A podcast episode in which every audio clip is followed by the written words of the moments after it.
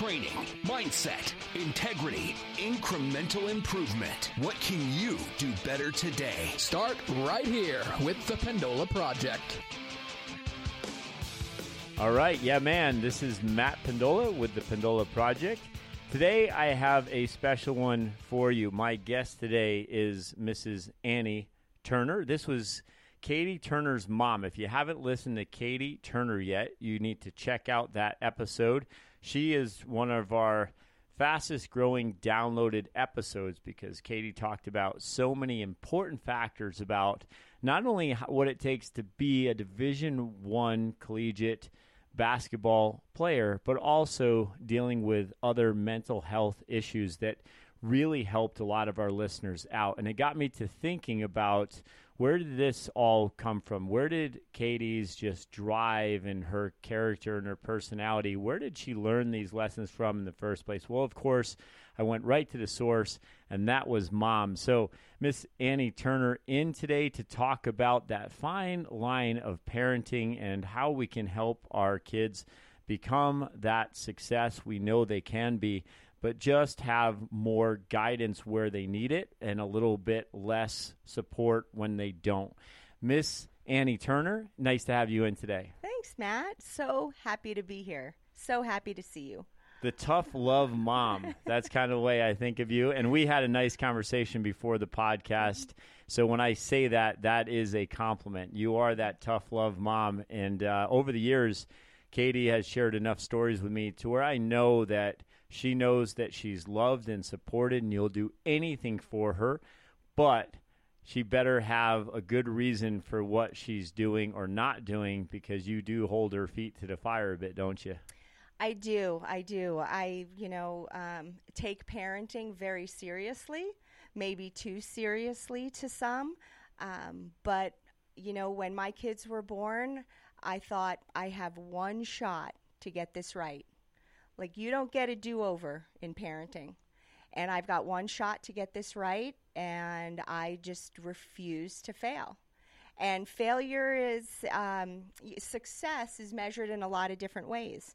I didn't have my kids to have Division One athletes. You know, I I obviously always wanted to be a mom, uh, but I wanted to make sure my kids had good character.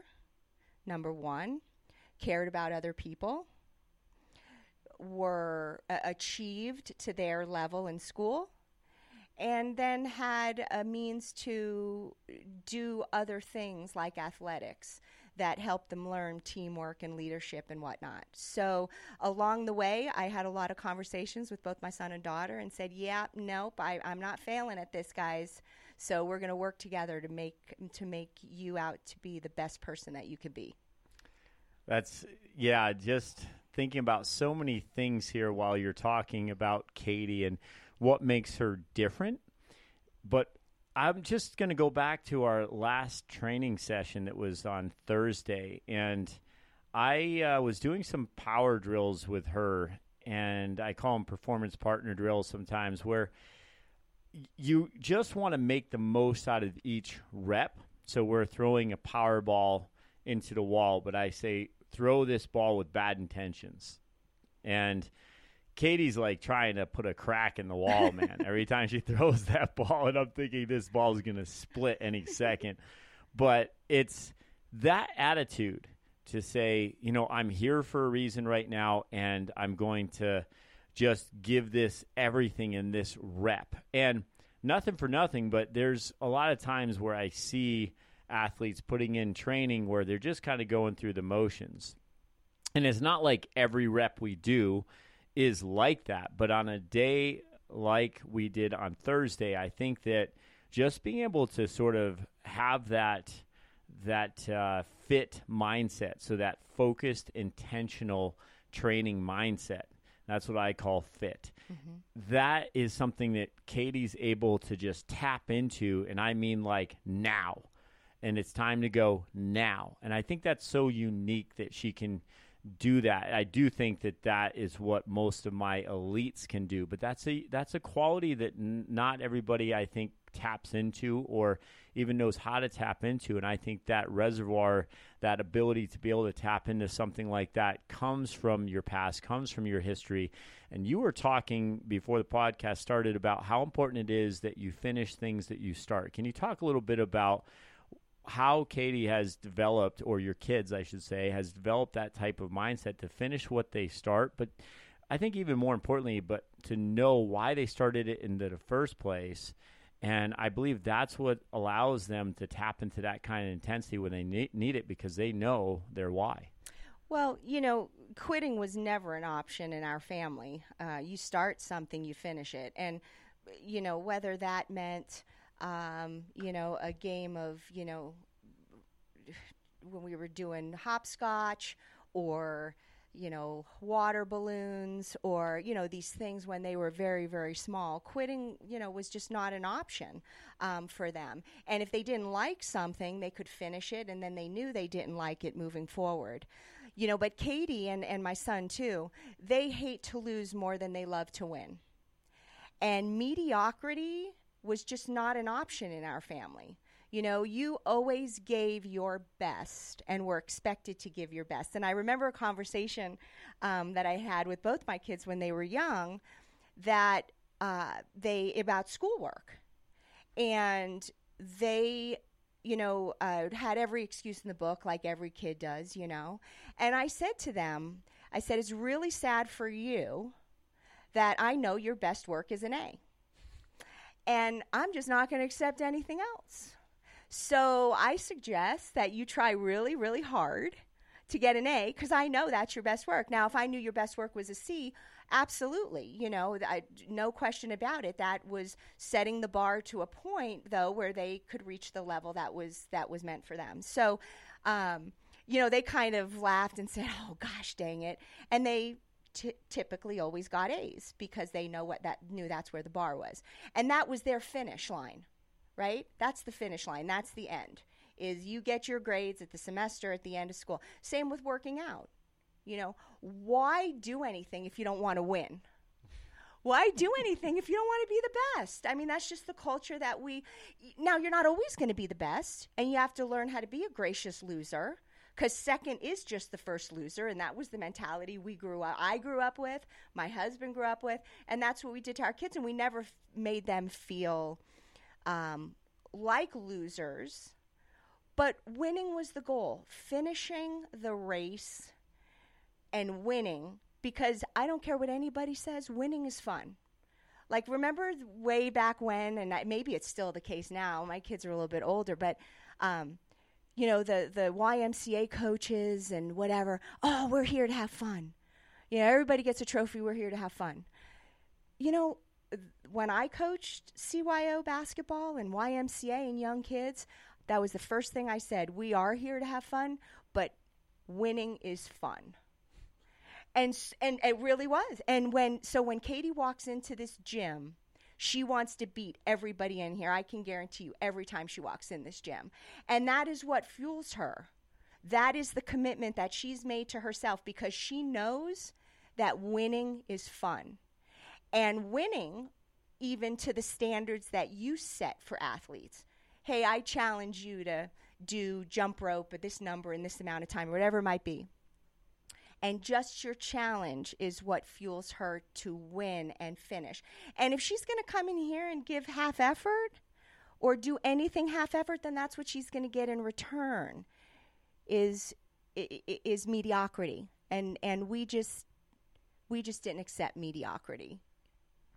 I like that. And just a little bit on well, something like the jump rope, for example. I like that you brought that up because I purposely took a goal for my athletes where I really knew that not anybody, no, no one really was there yet to where I wanted them to hit their revolutions in eventually five minutes. But right now we went to three minutes on 300 revolutions. And I have had athletes that have hit have had been able to do 500 revolutions in five minutes, and not coincidentally, um, they were my elites, all Americans, et cetera. And I told I told the athletes this is This is a real thing. This is a real common thread that all these athletes have. They're all able to do this test in this amount of time, this many reps. So it's a real thing, but none of you are there yet. None of you are there right now. We're going to make it a goal this summer to get there. So, you know, there's that there's a whole idea I have about essentially ground reaction force training to get that and master that before plyometrics. But why that it can be really important, I think, is also a process. So I'd like to talk about that a little bit because you can't win that day at that number. You can't.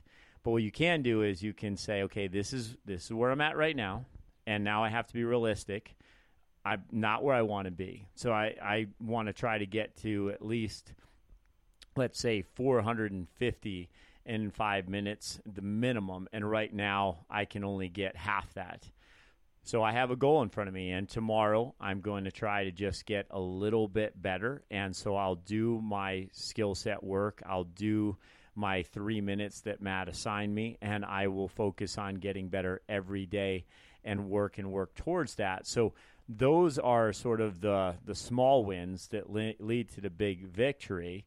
And when you talk about winning, I think um, for me, some of my best performances, I didn't actually win, but I pushed myself to a point where I was proud of what I did. And generally, what happened there was I was in some sort of, I was out of my comfort zone. I was in some sort of state where I felt the fear and did it anyway. And I came out the other side and I was proud of myself. And I think that is what is missing when kids are told, well, it doesn't matter if you win or not. Right. And so I just wanted to clarify that because Yeah. to me, that's the problem for anybody who might say, "Oh, you know, okay, so this is a podcast just all about if you're if you're not a winner, you're a loser." No, we're not saying that. What we're saying is don't rob yourself of that victory. Don't rob yourself of that process. Right, and and just what you said, you can win the day. You your goal is to win the day. And you have to approach it with humility. I always taught my kids, you need to be good listeners. You have to listen to what people are telling you. Don't be so quick to be ready to answer. Listen to what they're telling you. And Matt, the advice that you give to athletes is uh, just irreplaceable. It's extraordinary. Be- and that's why Katie has been able to perform to the level in a lot of ways. Now, yes, sure, she goes out, she shoots the baskets, and she does the other type of basketball requirements, but she came in here as a young girl and listened and listened. She wanted to win. She knew winning took on a lot of different forms. She was dedicated. She had all of the character traits to be successful. But until she could get in here and listen to what you had to say, there was no task too menial, too small that you could have ever given her that she would have said, I'm too good for that. I don't want to do that. I've done that. And now she comes back in the summers and you told me she some she started over in some things because you know college training programs are different um, and not always the best um, and just obviously focuses on different things.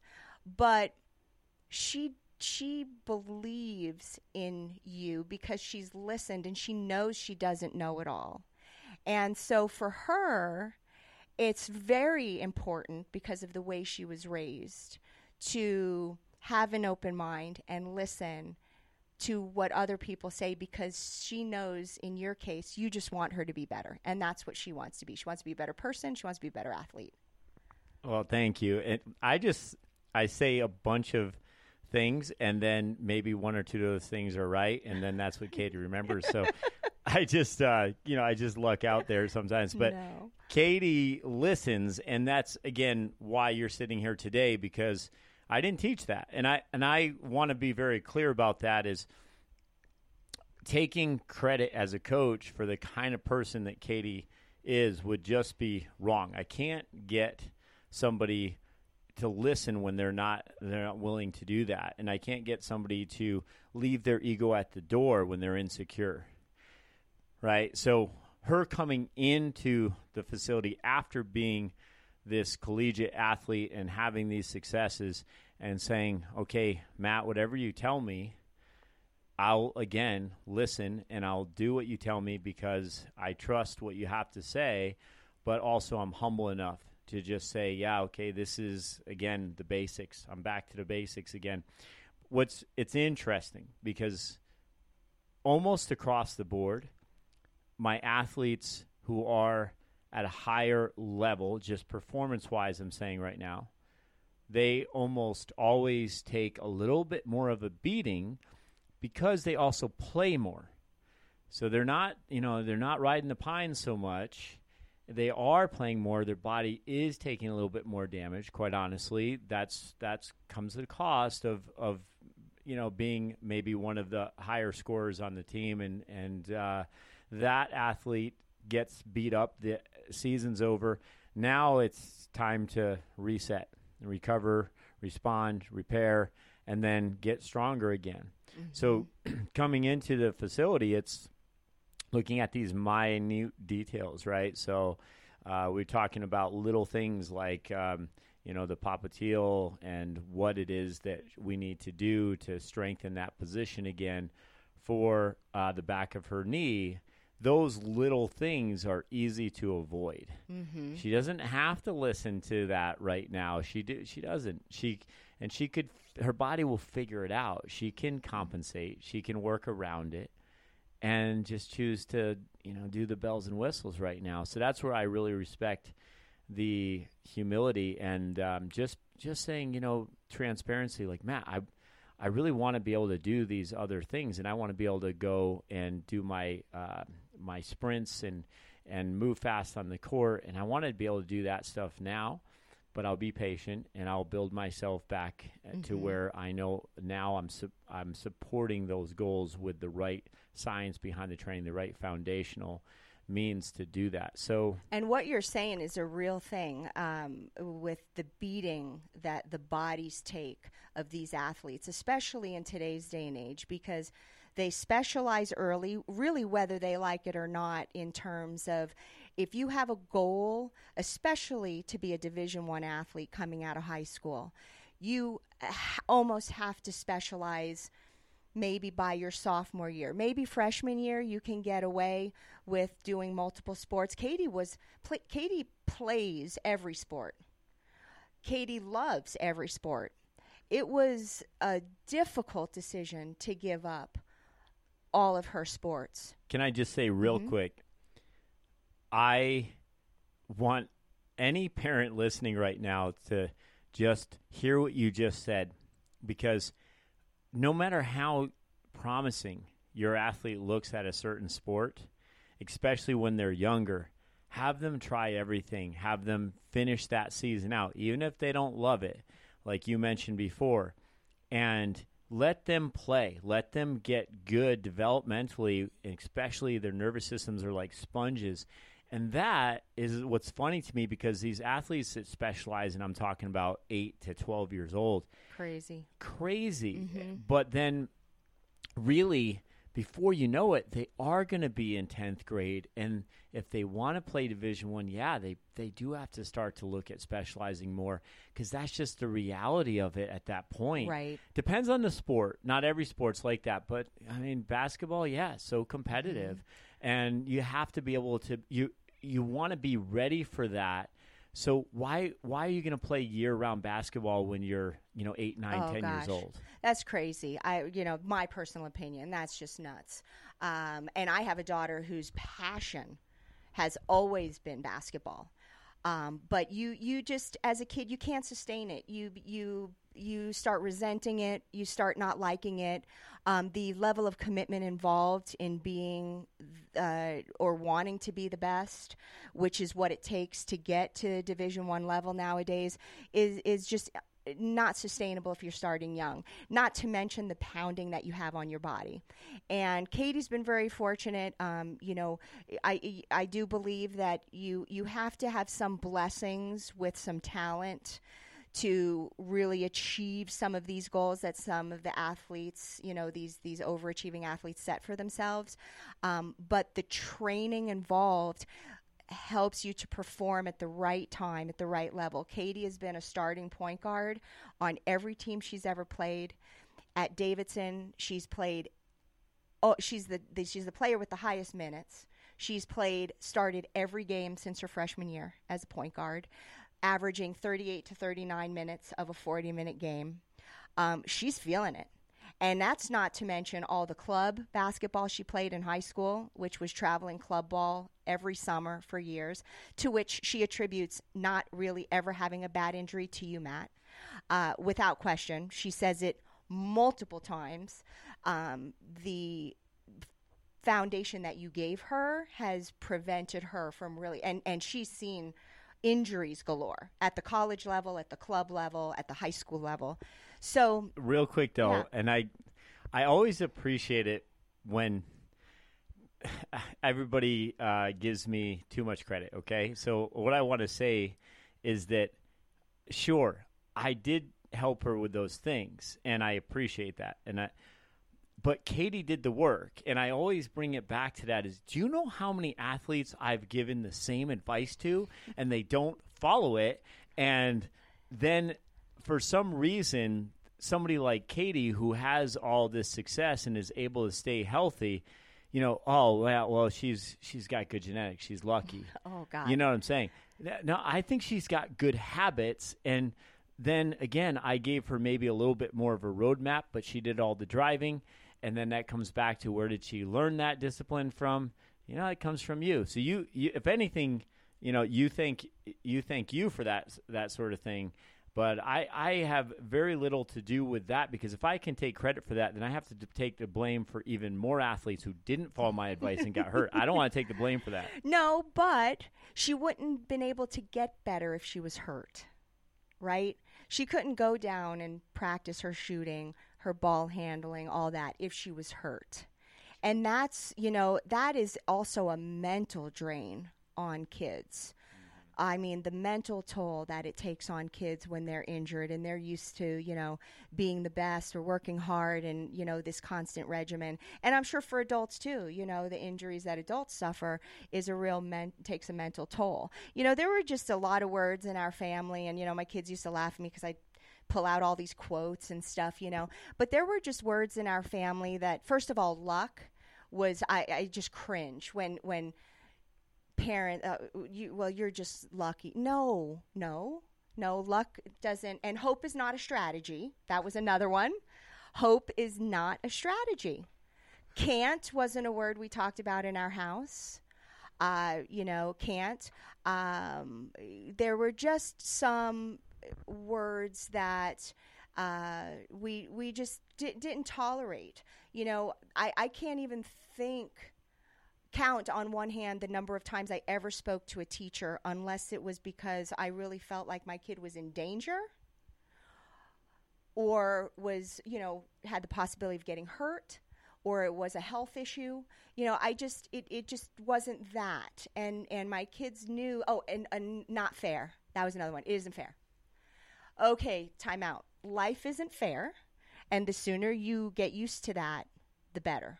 That's the tough love I'm talking about because it might seem like such a simple thing that you just mentioned, but really, are we catching that as parents? Are we seeing that?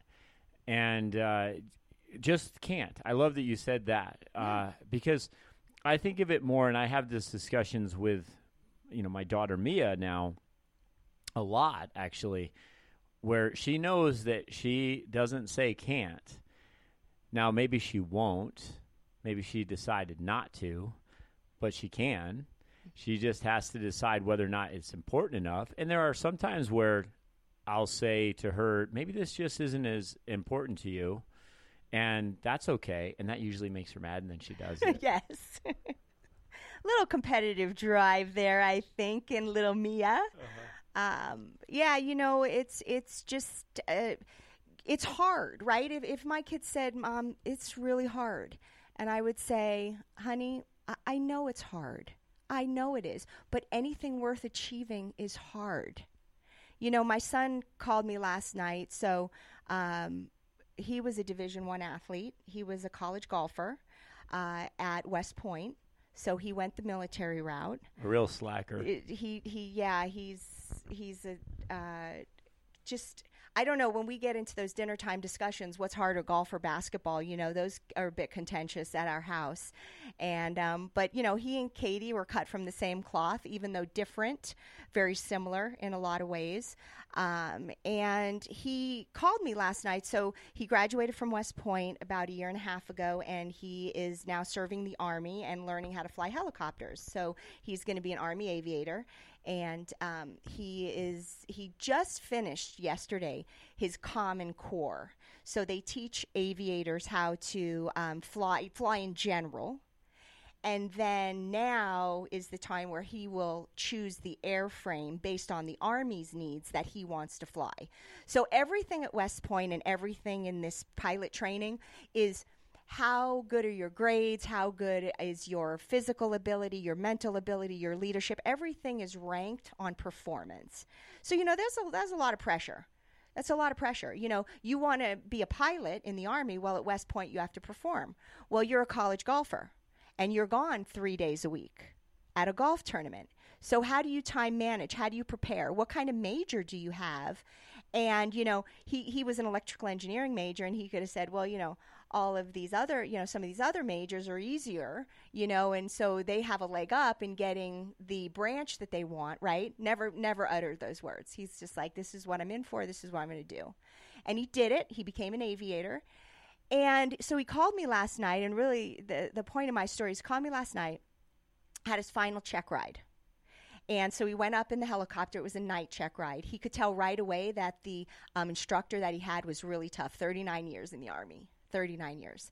And he just had a huge expectation for what these junior pilots should know and how to pass a check ride. And you're graded on that. And of course, your grades get you to where you want to be. And that's just how life is. Your performance determines where you get to, it just does. And those who can f- perform best and work hardest you know, uh, uh, they, they they set themselves apart because that's been their training, that's been their mentality, their mantra. And so he knew this this teacher was really going to be a difficult grader.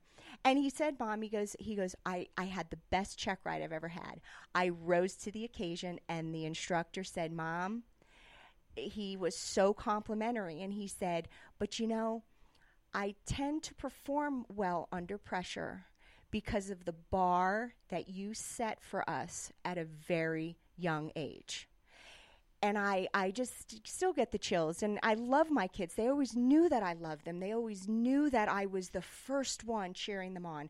But they also knew I was the first one to tell them when, eh, just don't think you really gave it what I know you could. And when I set the bar really high, really high, even if they didn't achieve that, which was fine, they got a lot higher than had I set it for them much lower. Wow, that's.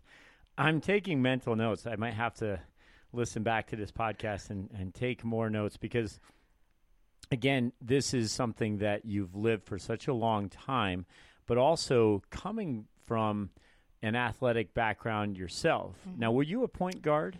I was a point guard. I actually never went and played college basketball because um, I wanted to, the schools I was being recruited by back in the 80s were not the schools I wanted to attend.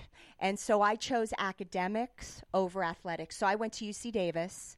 Um, I studied abroad, studied in Barcelona, you know, became bilingual. I did other things. I, I channeled some of these other ambitions and talents that I felt like I had rather than sacrifice just to be on a basketball team. So I, but I played all sports. I grew up in New York City, so you know that was the thing to do. You went to the park, you played all sports from morning until night. So I was, you know, an athlete from birth. Grew up with four older brothers, so I didn't have a lot of choice and a dad who loved sports, but.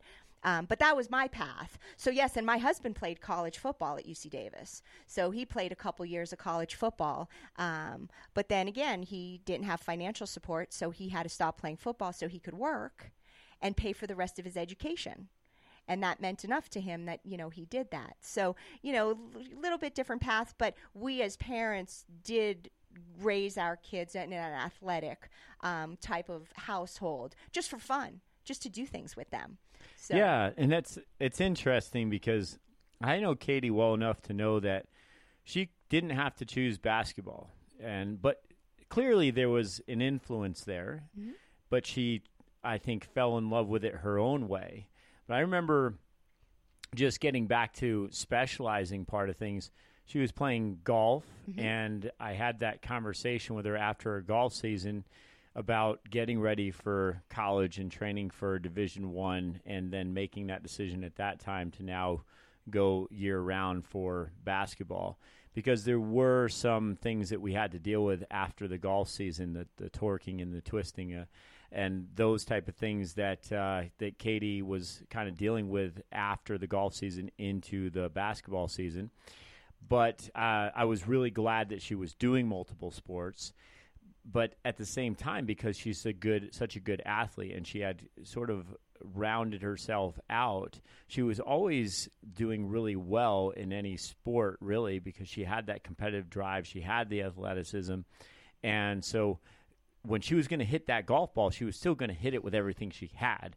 And to the point where i think maybe her skill set for it didn't match her drive. Get it?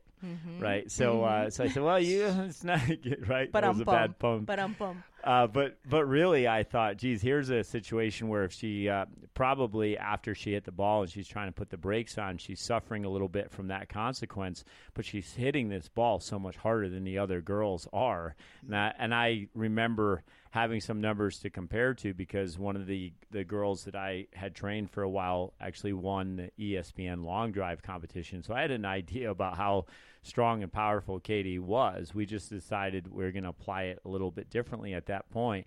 But what I want to get to next is being fully transparent. Um, and here's another pun, transparent. But what I want to talk about is just that fine line of enabling, okay, and the helicopter parenting that tends to go on or can go on. It seems like it's more prevalent these days. And just get your thoughts and your feelings on that because we had a really nice conversation before the podcast. But i do i think that this can rub people the wrong way. I personally feel that we enable too much uh, in general. And i say we i even have to catch myself at times saying you know i know my daughter's 8 i know that she's but i have to get this right like you said i have to mm-hmm. get this right and I have to make sure that I'm just I'm not coddling her and cuz that's just setting the poor kid up for failure. So, you know, how did you raise your kids to win in that sense and I mean win at life? Yeah, you know, it's it, it's you you always show them that you love them, right? And uh, I made the choice, and not everybody has this choice, but I made the choice, and with my husband's support, to give them my time rather than mon- than anything monetary. So my investment in, in my kids was time because I knew I could teach them the things that I felt was important rather than leave it up to somebody else. And from a very young age, you know, there was just a very clear clear um, communication between them and me about what the expectation is. And I mean expectation like, you know, th- there's no whining. We're, you know, I know you're hot. You know, just any any little example you want to give. You know that life is hard, like I said, and life isn't fair. And I I I, I never. I, I can't think of a time, like I said, that I complained about the amount of homework that they were given. They never knew when I thought an adult or a teacher or a coach or a trainer was being unreasonable. That that I kept to myself. I have really Matt had had did I, did we ever have a conversation in all these years that Katie's trained other than just kind of shooting the you know BS and hey how are things going? Never. You never heard from me. No, no. I mean, if anything, it was. I think I was the one just coming to you, so I keeping you in the loop. Right. But you never interfered. No. And you know, and and so, you know, my kids knew that these were the expectations. School came first. You know, if you don't perform in the classroom, there's just no sports. That's just how it is. And that's just from a really young age. You know, even when they didn't play after school sports, they'd come home, they'd do their homework. If the homework wasn't done in their grades, I never even looked on these websites where it shows grades. Are you kidding? Like, I saw the grades at the end of the semester or the end of the quarter or whatever it was. My kids just knew that there was an expectation. And they knew that if they didn't perform in the classroom, they weren't going to play sports. I have a great story about my son, and it, the same went for Katie, but a great story about my son because our kids also knew the financial investment that we put into their training. And that they even though they couldn't understand dollars and cents they knew mom and dad in different ways were working really really hard to support their habits and and it wasn't by me saying oh my gosh this costs this much and this costs this much but they knew it in this example i'm going to give you. So my son who i think just started high school maybe he was in eighth grade and he uh, there were we found out about these traveling golf tournaments. And you know the reality is unfortunately that club sports have become the the the pathway to be seen by colleges. Unfortunately, you know, high schools they just don't look upon it anymore. You know, maybe in the big cities they'll go. You know, some of these coaches will go watch a high school game, but very rarely. They only come when you're actually being recruited by the school. So the pathway for both my kids in basketball and golf was really getting them into a, a into a on, onto a team or into a situation where they could be seen, and that was important to us because we're th- you know it would be throwing away our money if our kids um, were doing all this training but couldn't be seen to be recruited so we started to sign our son up for these um, uh, tra- uh, golf tournaments in California. We started in California, and then we went to a couple nationwide. And you have all these acronym, you know, AJGA and NCGA, and you know, FT- FTC or or FCG or whatever. All these golf tournament things where you just spend a boatload of money. You know, each tournament was, I don't know, 350, 400 bucks. And that didn't count the hotel. It didn't count the travel. You know, luckily, like I said, we started in Northern California because we felt like that was, you know, you, they would, he, if he was shooting good scores in NorCal, he'd get a look, right? Because NorCal had some really competent golfers. So we went it was probably the, the, not the first tournament because we gave him a break, probably the second or third tournament. And you know he was shooting in the mid 80s, and and he was a better golfer than that, you know. And so, like I said, we gave him some time to kind of get acclimated. And finally, we realized, and we always had these open conversations with our kids on the drive back, at the dinner table, whatever it was. And I said to, him, I said, Nick, you know, the difference between you and these golfers is your 100 yard and in shots. And what that means is, you know, they're sticking pins. So they're taking their 100 yard and in club and they're shooting it close enough to the golf pin to have a chance at birdie. And if you're shooting in within six feet versus 12 feet or 20 feet, you're you're shooting birdies, which means you're scoring way better in the 70s. And he needed to be at least a mid 70 consistent shooter to be looked at by a Division One program. And so we told him that, and we said, you need to practice your 100 yard and in shots. You need to practice those. And he, you know, like a typical 13 year old, you know, he'd go out and play and practice hard, but I don't know what he's practicing. I, I'm not the parent standing on the tee for three hours watching what he's doing. It's like, no, this is the onus is on you to do this. But you could see it in his game if he was practicing it or not. Mm-hmm. Same with Katie in basketball, same with runners, I imagine, right? I mean, how fast are you running? You yeah. know? Well, it's like protocol when I'm giving out protocol to people and then six weeks later they really haven't shown any difference. I know they haven't been doing exactly. it, but I know they have. If they do show that improvement, a lot of times that is you know. But the same way, anyways. Right. I'm not standing there making sure they're doing it every day. Of course, I couldn't. I'm probably get in trouble if I went to somebody's house to watch you do your protocol. But anyway, yeah. Yes. So I said to my son. So we told him, and you know, about two months later, you know, we're at another tournament, and it's the same story. And I just said to I said, Nick, I, I, I'm not paying for these tournaments anymore until you can show me that you can play 100 yards and in like some of these other kids because it's wasting my money and it's wasting your time. And he knew I meant what I said. And we didn't. We didn't travel to another NorCal tournament for at least a few months until and then I could tell. And the, the my son got motivation from the fact that I said what I meant, I meant what I said, and it was just going to help him. It wasn't because I was trying to be mean or I wanted to be a bad mom, but I always felt like parenting is hard, man. You you have to have some really tough conversations with your kids that just just kill you. You go to bed at night and you're just like, gosh, dang it, man. That it killed me to say it, but I knew it would help them somewhere down the road in adulthood in whatever. And if he didn't make that division 1 goal, that's okay. But I knew saying that was going to help him get there. I think what's important here too, it is so ta- hard to say these things, and I was sharing with with you too some of my own stories with uh, with Mia. You don't want to see your kid upset. You don't want to see them cry, and you you certainly don't want to uh, tell your kid, "Hey, I'm not going to pay for this," as in maybe this is going to come across as um, well annie won't pay for something because her son's not winning that's not the point No. and the point is that you need to get better at this and you haven't done it yet and so you need to earn this and that is the type of tough love and the type of parenting it takes a strong parent but i think that is what makes you great as a parent you're willing to do that because that's not easy to do i think it's easier to just keep paying for those tournaments Well, and that's the enabler. right That's the enable. Back to your question. That's the enabler. It's like, oh well, he's trying.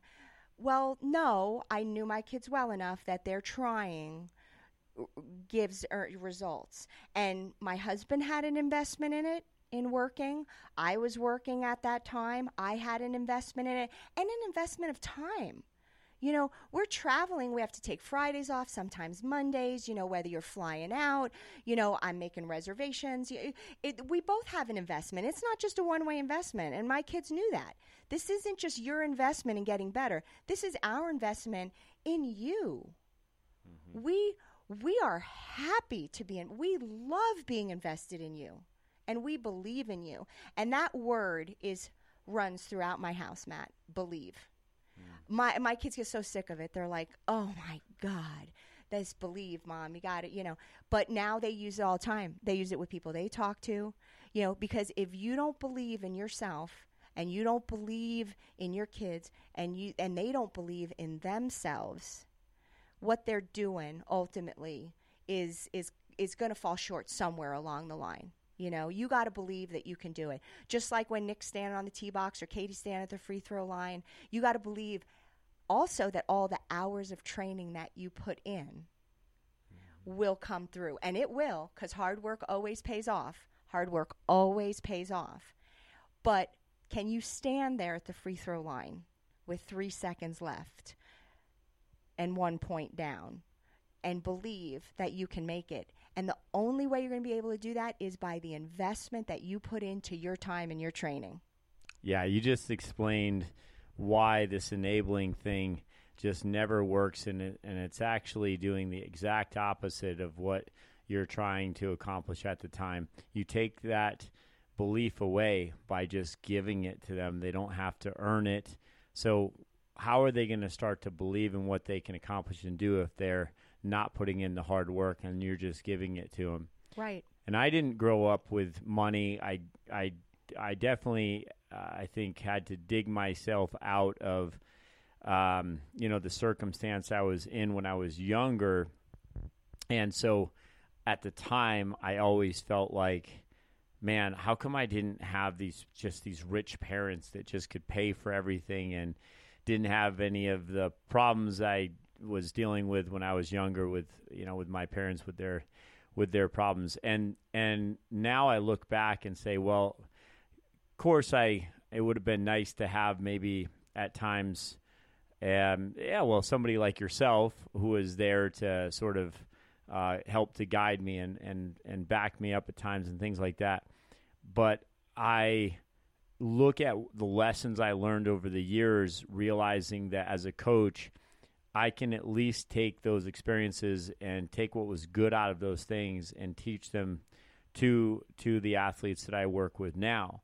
And for somebody like yourself, you're we're in a better position with with Katie. You guys were in a, mm-hmm. a position to be able to do these things, um, and Nick. And that's where I see myself now as a parent, and I don't want to screw it up because it's so easy, I think, to enable when you just can mm-hmm. say, well, yeah, I'll just we'll just pay for that next tournament, mm-hmm. and that's a slippery slope, isn't it? Well, and it's so much more satisfying for your kids. So you talk about how hard it is on you. Which it is, you know. It's you, you don't want to see them disappointed. You don't want to see them fail. All these things that we all, as parents, can relate to, and but we're trying to give them the tools to learn how to succeed. And when they succeed on their own without you, without me, without mom and dad giving them what they want, you know, if they know they earned that A and mom and dad weren't up there saying, why are you giving my kids so much homework? They can't practice at night because they got too much homework. You know, or or my son didn't deserve, you know, an, uh, a B, and, and the kid didn't didn't, didn't earn it right? At least you know what you got, you earned. And the kid, you know, another funny story was, you know, they they taken away honor roll, right? Let's take away honor roll because we don't want anybody to be sitting down and not and name not being called to come up on the stage. Well, if your name's called to go up on the stage, hopefully you as a young student knew that something you did earned you that recognition to get up there. Has anybody ever thought that the kid sitting in the chair who wasn't called says, I want to be that person up there? I want my name to be called. So, what do I need to do to get my name called? But if mom and dad are fighting for everything that they're doing and they can't even feel satisfaction in earning a grade or earning a starting spot on a team or earning a varsity, you know, what good is it? The coach just let you be on varsity because your mom and I mean, there's no satisfaction in earning something for yourself in so many of our kids nowadays. And you can hold your head up high and know that everything you've done, you've earned. And to me, that that pays for itself a hundred times over, right? And that's what our kids need to know. Absolutely. People need to have a reason to remember your name. Mm-hmm. Right? It's just, and that's that's to be honest with you. When it, we were just talking before the podcast, where I've been with my facility working more outside of the facility nowadays and less in the brick and mortar setting. So uh, my options are a little bit more limited on who I can take, and it's for me I want my athletes to understand that I buy into them. I work as hard as I can. I over deliver, in my opinion, as best that I can for each athlete. But there is a point where the Katie Turners of the world will say, "Hey, the the back of my knee is bothering me, coach." And then I'm researching to try to find out what I can do to turn that around. Is that because I'm uh, over delivering as a coach, or is that because I want to see Katie succeed because she's put so much into this that I want to do more for her? And my point to that is that I believe that Katie inspires me as a coach to be better because that is the type of person that creates the type of culture that makes a real difference in our future. And so even she doesn't have to say it, I just that is what I want to be able to do for her. So all levels rise around you when you have this kind of an attitude. But uh, what I am very clear with is that if I take you on as an athlete here, I'm going to do everything that I should be doing, obviously, and I believe in over delivering. But to get that extra out of people, to get that level out of people, you give you have to give them a reason to to know why it's important to to put in that just that extra amount of effort and to remember your name, so to speak. Mm-hmm. And you care.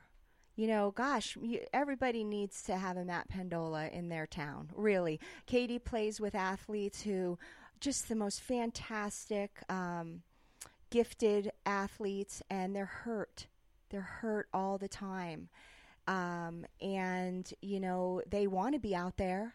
They want to, you know, uh, succeed. They want their shot, um, but they're hurt and uh, there's just not enough of the care and the effort that you put in. There just isn't that in a lot of places. And I would tell any parent, you know, see through the BS and find somebody who genuinely cares about your kid because, you know, uh, there's so many that don't. And I know it's not always easy to find that person, but um, the dedication that you put in behind the scenes is you know it it's a it's it works both ways. What comes first the chicken or the egg?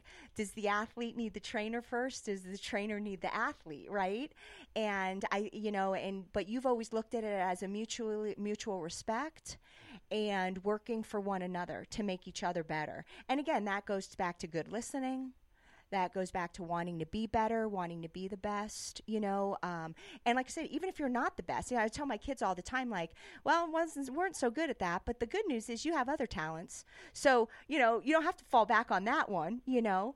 Um, so it's it's it's it's measured how you talk about being the best, but you know the investment of time and the the training of kids who hopefully can come to you at a point in their life where they know that not everybody gets a trophy. You know, when we were when they were little and we'd play Go Fish or we'd play cards or Monopoly or whatever. No, we never let our kids win. Now I will say that totally comes from my dad. My dad never let me win ever until I really won. And again, the satisfaction in knowing how to win, but having that personal investment in it as a kid, you know, doesn't also waste your time. So you can feel good at least also about the investment of time that you're putting in because what you're doing is not 8 to 5 or or or 10 to 7 or noon to, you know, this is a round the clock thing because you've got athletes all of whom are different, right?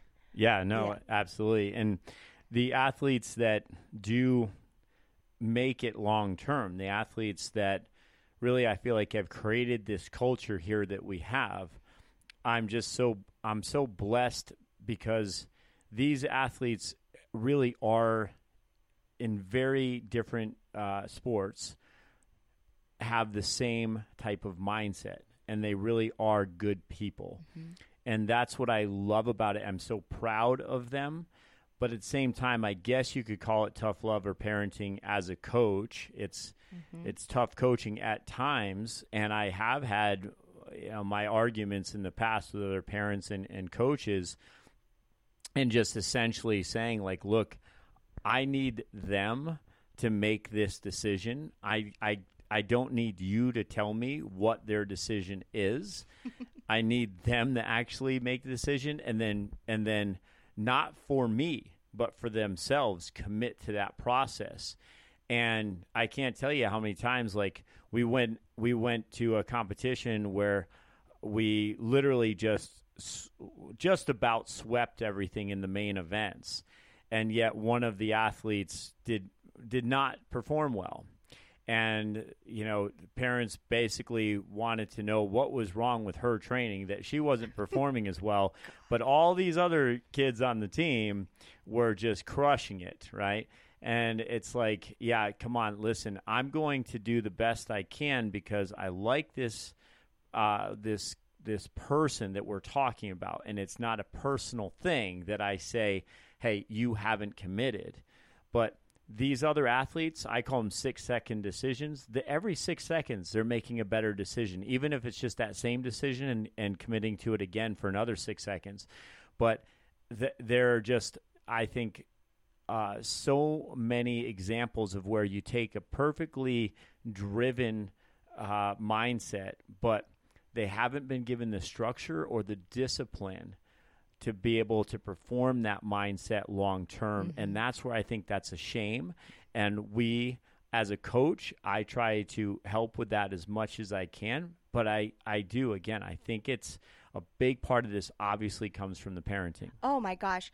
My kids were brought up that if I ever went to you after a basketball game and said, Why can't Kate do this? Oh, she, oh my gosh. No way my kids be like, Get mom, you know? Uh, and and they knew my answer when if they ever said, "Oh gosh, I couldn't do this." Well, work harder work harder get mentally right. You got to get your head mentally right you know work harder. Never. Why didn't the what's wrong with the coaching?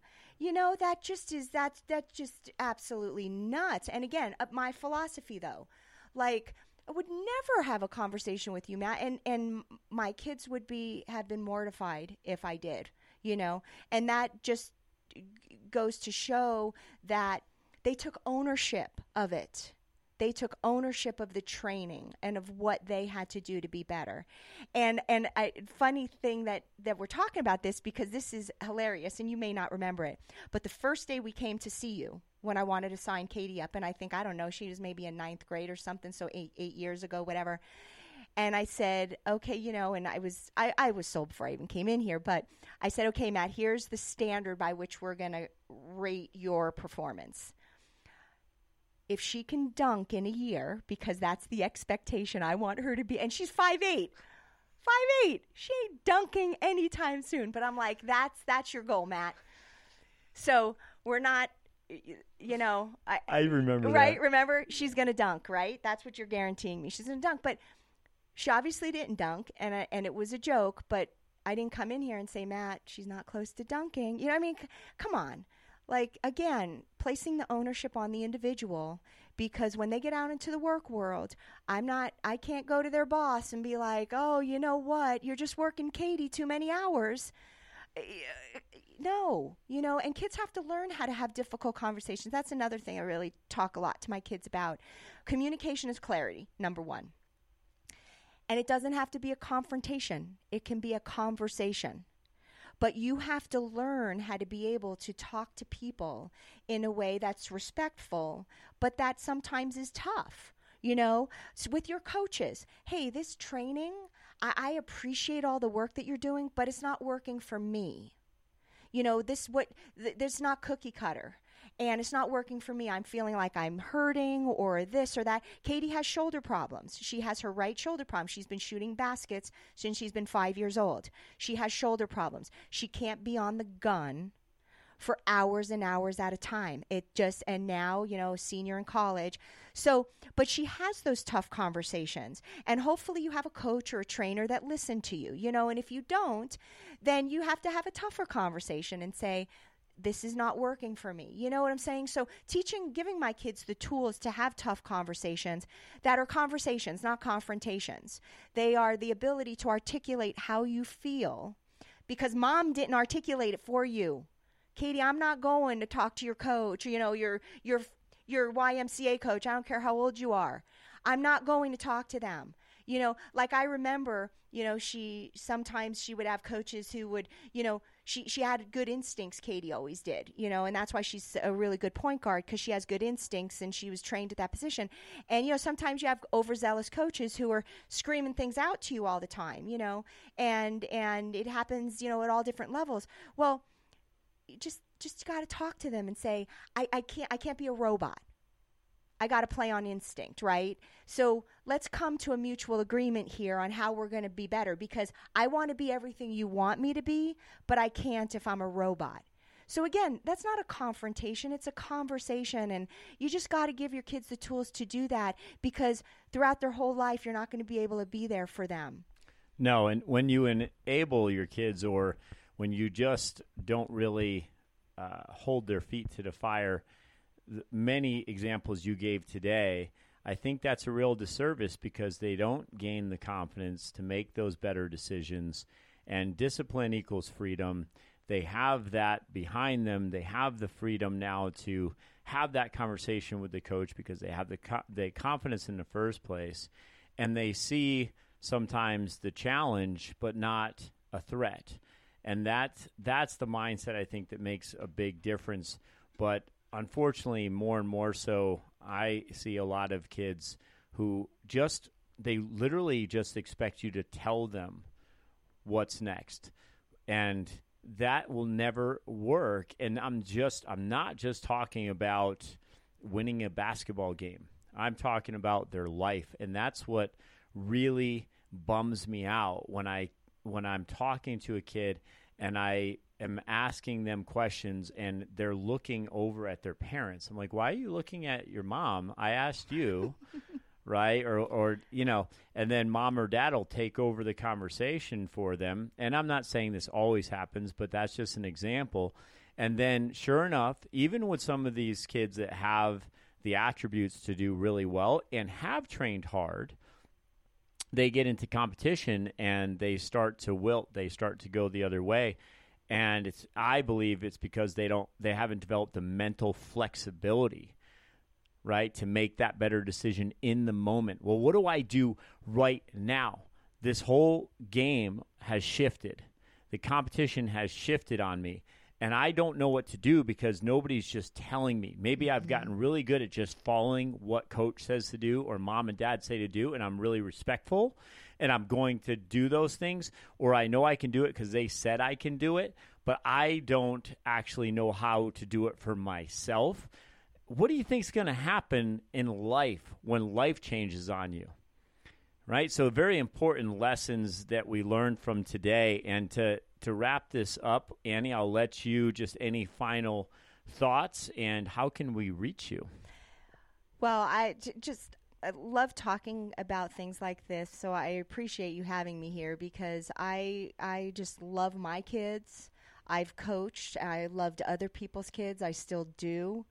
Um, I think that they our kids have so much in them to succeed and achieve on their own individual levels. So, um, I, you know, I, I, my kids, I told them never look at me in the stands. Uh, would never look at me. Told my son never look at me in golf. Like, be be you. Don't be me. You know, you have the confidence in yourself and, and again giving kids that confidence and um, I, i'm happy to talk to anybody who you know just maybe wants to even talk about um, how to you know get your kids to take a little bit more ownership, how to train them a bit more to in terms of giving them the tools they need to have conversations and communication and and how to you know just really um, get the best get have them get the best out of themselves. Um, they can reach me. I, I I have an email address of, of a company uh, called Believe Big that I only work with a little bit and I just give parents some advice on recruiting. So they can email me at um, believebig23 at gmail.com um, and uh, just email me their question or you know their concern or whatever. I'm happy to talk to people. Um, again i just am um, so appreciative of the time matt. Uh, you know we we speak the same language we always have and i'm so grateful to you for the uh, tools and the training that you've given to Katie. Um, she um, has a great resume, um, and that is really in part due to what you've you've done for her. So super grateful. My husband too, even though he's in the shadows, he's always just doing his thing. But yeah. Well, thank you so much, uh, Annie Turner. I have so much respect for you, so that meant a lot to me. And yeah, I would encourage anybody with uh, questions, especially in that uh, process. It can be very confusing. I know that's why you started doing it in the first place to and that's not enabling there. That's helping your athlete make that next decision. But uh, it is a, a, tough process, and it actually does, I think, need some uh, some assistance. And people like yourself can really help out a lot because you've been through it with your kids, and you know what it's like, and you know what to look for. Mm-hmm. So um, this is like if somebody wants to essentially figure out how what are colleges looking for for my kid to get into these programs, right? Right. Right. And I'll tell you this, right, when you say it in those terms, Matt, you know what a college is looking for? A college is looking for an adult student athlete. Nice. That I mean that that would be the first thing I would tell anybody anyway. They're look they th- uh, to your point of not hearing from mom and dad. College coaches don't want to hear from mom and dad. So the first thing I would tell anybody is they want an adult student athlete because really. Your kids, my kids, they're a dime a dozen in this world. We live in northern Nevada. It's a really small pond. So, raise an, an adult student athlete who can change like you said, who can make quick decisions, six second improvements, all of these other things. That's that's that's what they're looking for. Well, we just got a a master mindset class and and being a motivated mom. But uh, I I really can't thank you enough because I think that I learned some good valuable lessons as a father too for the future with with Mia and even as a coach for the future with my athletes and I mean that so I I sincerely appreciate your time today as well. All right guys, we will talk to you next time.